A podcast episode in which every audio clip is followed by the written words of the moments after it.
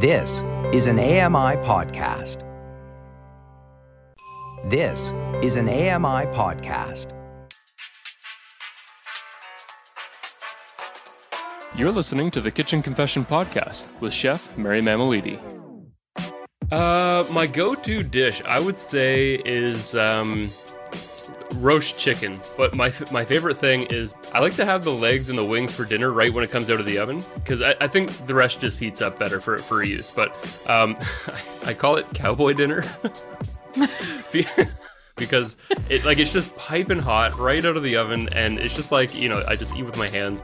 Um, it's, it's just really messy. It just kind of reminds me of like sitting around the campfire you know just kind of picking meat off the bones. But uh, but steph is a little bit similar to you mary where she does not like to touch meat with her hands. Um, so this is just the thing that matt does. That's matt agnew our co-producer and editor here today for a bit of an autumn catch-up so, Mary, you've got a very cool new project that you've been working on. Do you want to tell us about it?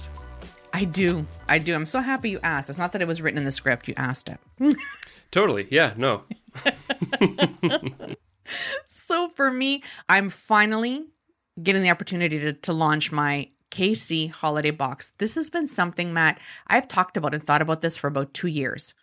And I've always talked myself out of it. And this year was the year that I thought, we've had one heck of a year. And I know I like to spoil myself and just it brings a smile to my face and I wanted to do that and share that with everyone. So I curated this this box with a whole bunch of products that I love, I enjoy. Some are designed specifically for the box, and um, some are things that I use every single day. A couple of things I want to mention about the box are one, it's going to be a surprise because who doesn't love a surprise? I know I do. Matt, you love surprises. Uh, I do like a surprise, but so I got to say I've I've seen what's going in this box, or at least most of it. It's not a surprise to me, um, right? But there's some amazing stuff in there. I I have to say, so if we're keeping it a surprise, but I, will just hype it up a little bit. It's a great box. it, really is, and I I mean, because I know me, I may be biased, or you may think that, but it really is. I have taken so much time in selecting the perfect items. They're all from Canadian vendors, Canadian businesses. That's fantastic, so, right? Canadian owned, and they're all female owned and operated. How, how come that was important to you to do? One, I mean, I'm always I'm, I'm always about supporting local.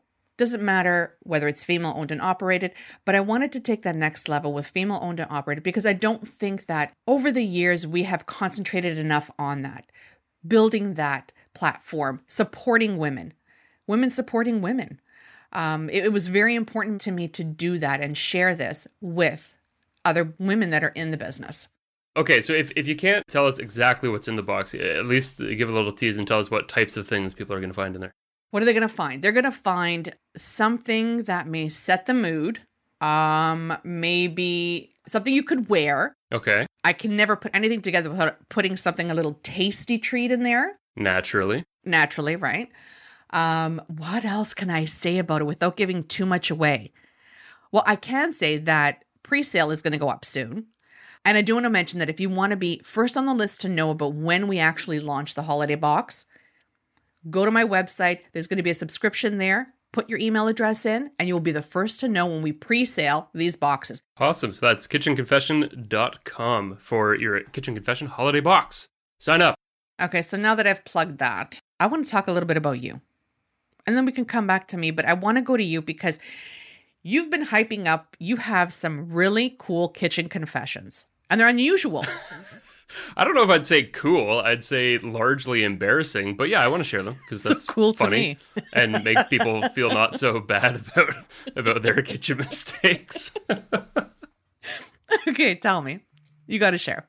I, I got to start this this one off. This is really from this summer, but it was after our summer catch up. It happened, I think, you know, just the, the week or two after. Um, and I'm really sad that it uh, didn't make the summer catch up. So I got to start off with this one. This story is about a super terrible mixology experiment. Oh, I like it already. You know me, Mary. I'm I'm typically a guy who likes my alcohol straight. I'm a big mm-hmm. whiskey fan, and I would consider it a crime to make mixers out of most of the bottles on my shelf. Mm-hmm. However, I have to say, I was inspired by an episode of your other podcast, Bits and Bites.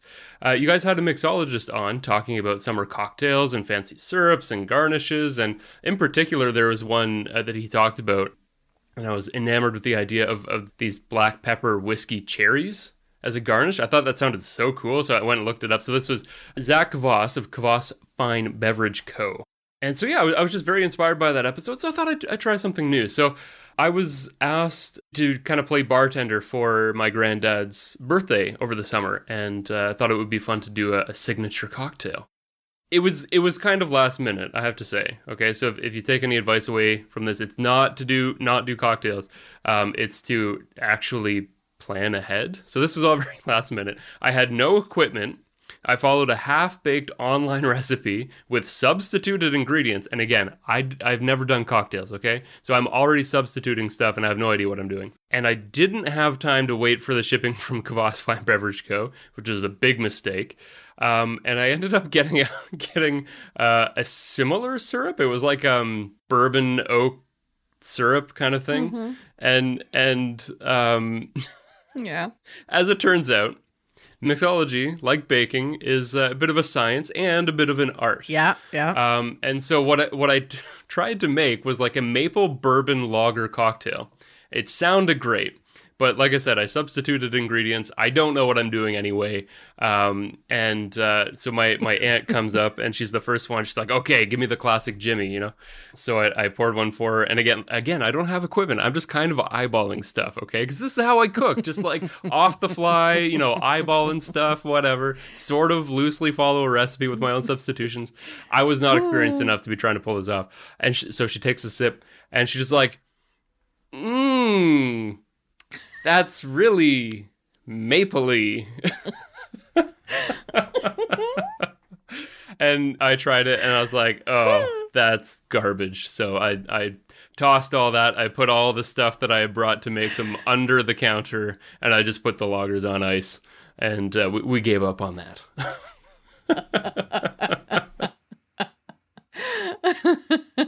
so sorry, Grandpa. That was bad. Moral of the story: Don't make Matt be the bartender. uh, yeah, I'm I'm gonna stick with straight whiskey. I'm gonna stick with, stick with what I know. Oh my gosh, that is too funny. All right, Mary, let's let's bring it back to you. You're flip flopping me all over the script here, so I'm I'm gonna get us back back on track. What have you been experimenting with in your kitchen this autumn? What's going on? I'm flip flopping because I'm used to being the one asking the questions. Just can't give up the torch, huh? it's hard. It's hard. What have I been working on? You know that I have this foolproof, step by step plan to cooking the perfect turkey on my website. I added an extra step this year, which I have never done before. I'm not going to lie. I'm not into brining um, because I don't like that wet brine kind of thing going on. But I did try a dry rub brine for the first time. I am hooked. So if you follow that recipe, that step by step guide on my website as to how to actually roast and what to do, there's a little a little trick in there when you're roasting it. The dry rub, what's beautiful about this is is that if you're not into that messy messy kind of wet brining, but you want something to tenderize and flavor your turkey, this is it. So, Mary, what, why don't you just bring it back for a second to um, for anyone who, who might not have heard of a dry brine before? Like, just how is it different from uh, a regular brine? Okay, so regular brine, it's a water based solution. You get a bucket large enough to submerge your turkey in it. You leave that overnight, a couple of day or two, and that gets soaked into the um, turkey.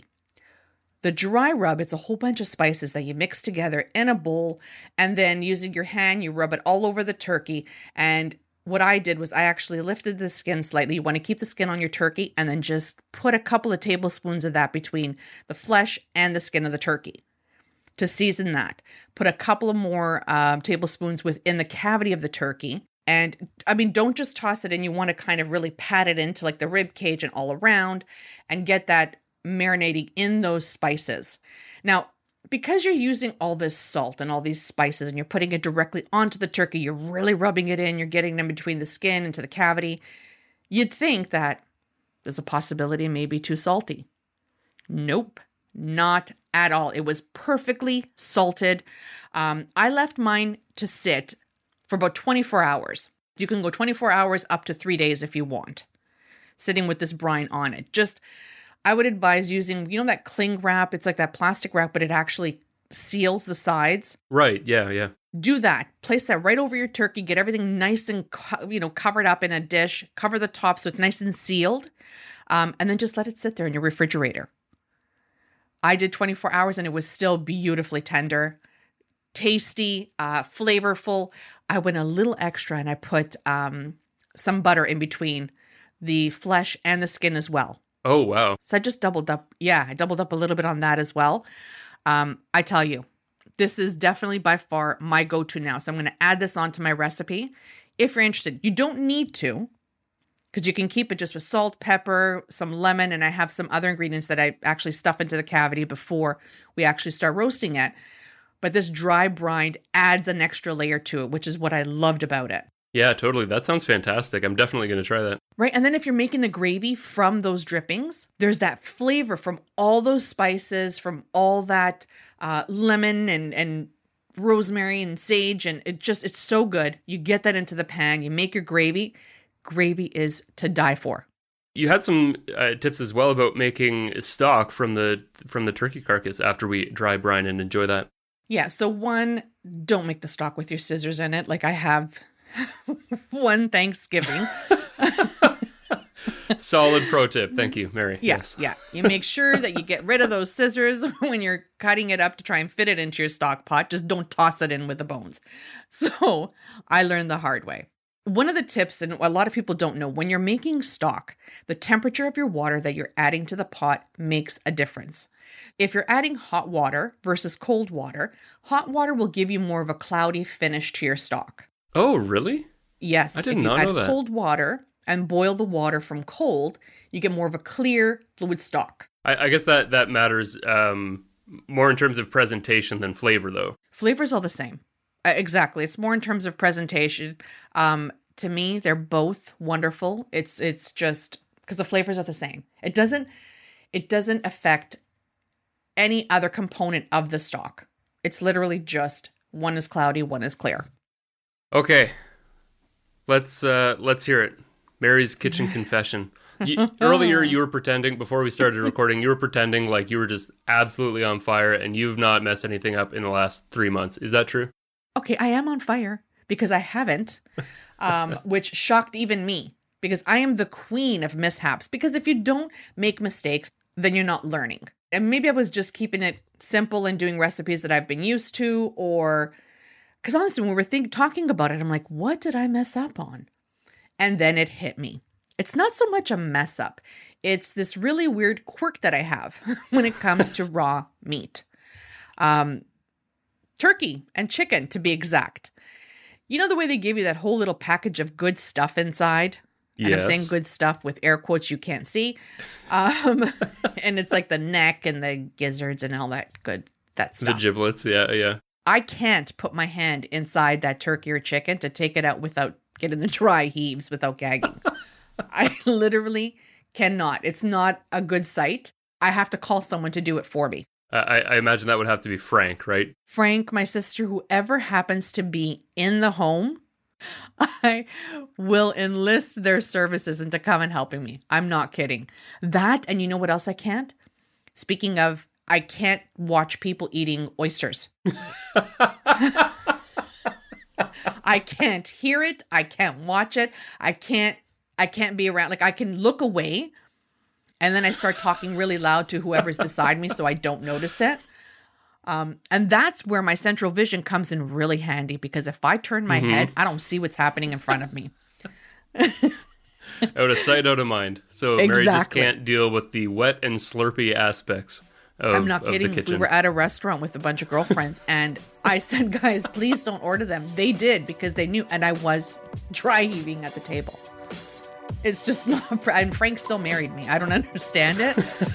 but yeah, that's, That's my. fantastic. I love That's my kitchen confession. Love it. I'm Mary Mammoliti, and you're listening to the Kitchen Confession Podcast. Today, I'm catching up with my co producer and editor, Matt Agnew. So, on our little catch ups, we trade the questions we'd like to ask guests. So, how about this one, Matt? What's your go to dish? Uh, my go-to dish, I would say, is um, roast chicken. because I do it in in a bunch of different ways. Um, I've I've tried it, it with like a um, paprika and white bean chorizo stuffing. I do it. We were talking earlier about brining. I I really like how roast chicken comes out after a buttermilk brine. Uh, I've also done it spatchcocked in a in the cast iron with a spicy jalapeno brine. So I like to you know try different ways, but it's all just kind of about perfecting that that roast chicken, um, no no matter the sort of flavor style. But my my favorite thing is I like to have the legs and the wings for dinner right when it comes out of the oven because I, I think the rest just heats up better for for use. But um, I, I call it cowboy dinner. it's a, a, bit of a, another confession. I call it cowboy dinner because it like it's just piping hot right out of the oven, and it's just like you know I just eat with my hands. Um, it's it's just really messy. It just kind of reminds me of like sitting around the campfire, you know, just kind of picking meat off the bones. But uh, but Steph is a little bit similar to you, Mary, where she does not like to touch meat with her hands. Um, so this is just the thing that Matt does. so you have a game plan when you tackle a, chi- uh, a roast chicken. Yeah, definitely. Yeah, so I, save the the chicken breast um, and and just whatever the, the, the other pickings for uh, you know chicken salad sandwich later or, or something like that tomorrow. Um, but uh, but yeah, I love to have the legs and the wings for dinner that night, right when it comes out of the oven when it's super hot. Yeah. You know, that's another quick meal that I really like. Frank and I enjoy it. Um, you get some rye bread or some sourdough bread, toast that up. Get if you have a roast, if you've roasted a chicken, like you said, the extra pieces, or you buy a roast a rotisserie chicken from the grocery store break that all up make a chicken salad and have that for dinner. I usually put like a little um, spicy giardiniera on top. Matt it's delicious that sounds fantastic right it's it's quick it's easy yeah that is that is one got to be one of your top 10 tips of all time mary i think right right up there with you know flipping your turkey upside down to start mm-hmm. uh, to cook so the, the breast doesn't dry out to just pick up like a grocery store rotisserie chicken makes weeknights so much easier. So easy. So easy. And then even, oh, look, I'm on a roll now. Even if you take that rotisserie chicken, and I know I'm going off topic, but I gotta share this one rotisserie chicken, you break that up, you shred that up, you um, make a little bit of like a, of a gravy, put some vegetable in there, put that in a pie plate, top it with some puff pastry Oh. You've got yourself a quick and easy chicken pot pie. Yeah, no, that's amazing. I love it. So, what's been new for you in the kitchen this fall?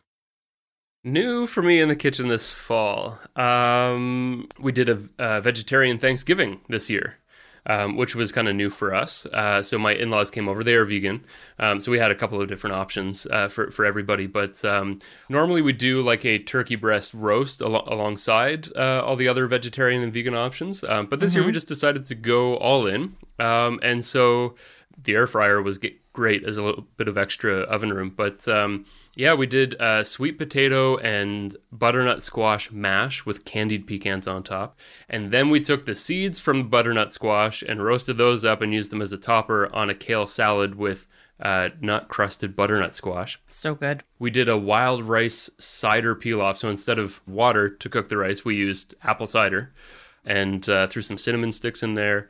I did a mushroom pot pie. And finally, we did cedar plank oven roasted veggies. We had zucchini and eggplant and carrots. And I got to tell you, eggplant, cedar plank eggplant is unreal. It just soaks up all that flavor. And it was just like a really different, I mean, I'm familiar with that flavor from like cedar plank salmon, but that's pretty mm-hmm. much the only thing I've ever done on there. Cedar plank roast veggies, fantastic. Okay, can you? I gotta stop you there. Can you walk me through what you've done with the cedar plank roast eggplant? I mean, it's super, super simple. Uh, all I did, so soak your cedar plank um, for, I think it's usually about three hours. It doesn't have to be as long if you're doing it in the oven versus the barbecue. Mm-hmm. Um, but uh, yeah, we soaked the plank for three hours, and then I just thinly sliced up, um, you know, maybe a quarter inch slices or so, um, a bunch of different veggies and just kind of like arrange them. It, it, it's a really neat presentation style as well too, because you mm-hmm. just kind of put it out on the board and it looks fantastic. Um, and then you just flip them halfway through to make sure both sides are getting crispy. Because if you just leave the one side down, it might come out like a little bit soggy. So you just flip them in between. Did you toss them with a little bit of olive oil at all, or no? Yes, yes. I tossed everything in olive oil and sea salt before they went in. And that was it. Nice. Yeah, and it just came out really great. And I think what we learned about veggie Thanksgiving, and, and we're not vegans or vegetarians necessarily, we're kind of flexitarians, I would say. And uh, I think what we learned about cooking, you know, a big vegan vegetarian Thanksgiving dinner was um, just getting out of the mindset of having a main. Carnivores, we really like to have that meat as the main and then everything else is a side. Um, but I think just having the variety, as as well as making sure the flavors kind of complement each other ac- ac- across the plate, and that you're not just having a lot of one flavor profile, was really important. But yeah, just getting away from that idea of you got to have a main and then a couple other little things to go with it really contributed a lot of variety to Thanksgiving. And of course, we had all the classic Thanksgiving flavors, uh, you know, the cranberries and the cinnamon and things like that. It just kind of tied everything together really nicely. I like that. And I like that uh, tip you said was just having all the different flavors, not necessarily trying to replicate a turkey or um, just working with a lot of different flavors. Yeah, and I've I've really been trying to expand my vegetable repertoire uh, over the past little while because um, that's that's really what I I find is is it's not that I think vegetarian or vegan dishes are bad. I just am not nearly as experienced in making them as I am with with meat centered dishes, and so just I've been working on on getting better at those, and I've been discovering some really awesome stuff. All right. Don't just think because you volunteered a kitchen confession already that you're off the hook. Okay. Okay. Yeah. Fine. Yep. Do you have a fall confession for us? I do have a fall confession. I do have Oh. a, I do have one. See, when you say it like that, I already want to start to laugh. Valid. Valid is all I can ahead. say. Okay, here we go. It must have been a Sunday afternoon, uh, just before Thanksgiving, I think, because I think we were having one of our production meetings, and uh, Steph called me from downstairs, and she sounded just distraught. So I ran downstairs to see what was going on, um, and it turned out she was she was trying to make pumpkin pie, and there was something about her pastry, and I don't know what happened, but um, maybe it was too thick of a crust or something. But her her uh, pastry was melting, and it had melted over the rim of the of the pie dish and into the bottom of the oven, and it was burning, and so. And I guess what had happened as, as well, she had a she had a thick crust pastry and it was melting over the side, but it, it was a tin pie pan. I think she was trying to you know to save on on the cleanup a little bit, a tin pie pan, and uh, and and she was trying to transfer it to a, a cookie sheet to give it something more solid underneath. Um, and maybe save the pastry from burning on the bottom of the oven. And so I jump in and I'm trying to help, and uh, I, I tried to put it, it transfer the the tin pie pan into a glass pie pan, and here I am trying to help. And the the tin just folded under me, and I dumped the liquid pumpkin pie filling all over the counter, all over the bottom of the stove. Uh, it starts burning almost instantly on the bottom of the stove. It starts smoking. The smoke detector goes off. The dog is freaking out because no dog I know loves a loves a smoke detector. Um, and it's just the pie filling is everywhere. And uh, yeah, I think I think we ended up having to cut our production meeting short because I was mopping up pie filling for the rest of the afternoon. It was it was tragic. I remember that. So there you go. There's my my fall confession. In the end, a tin pie pan did did nothing to uh, help with the cleanup time. So I would just say, go ahead, use the actual pie pan, and, and spend the time to wash it. I love that. Now, I did finish all the questions, right? Yep. Yes. That's it. And now it goes. It's that time. We've reached the end of another show. Did we get your stomach growling?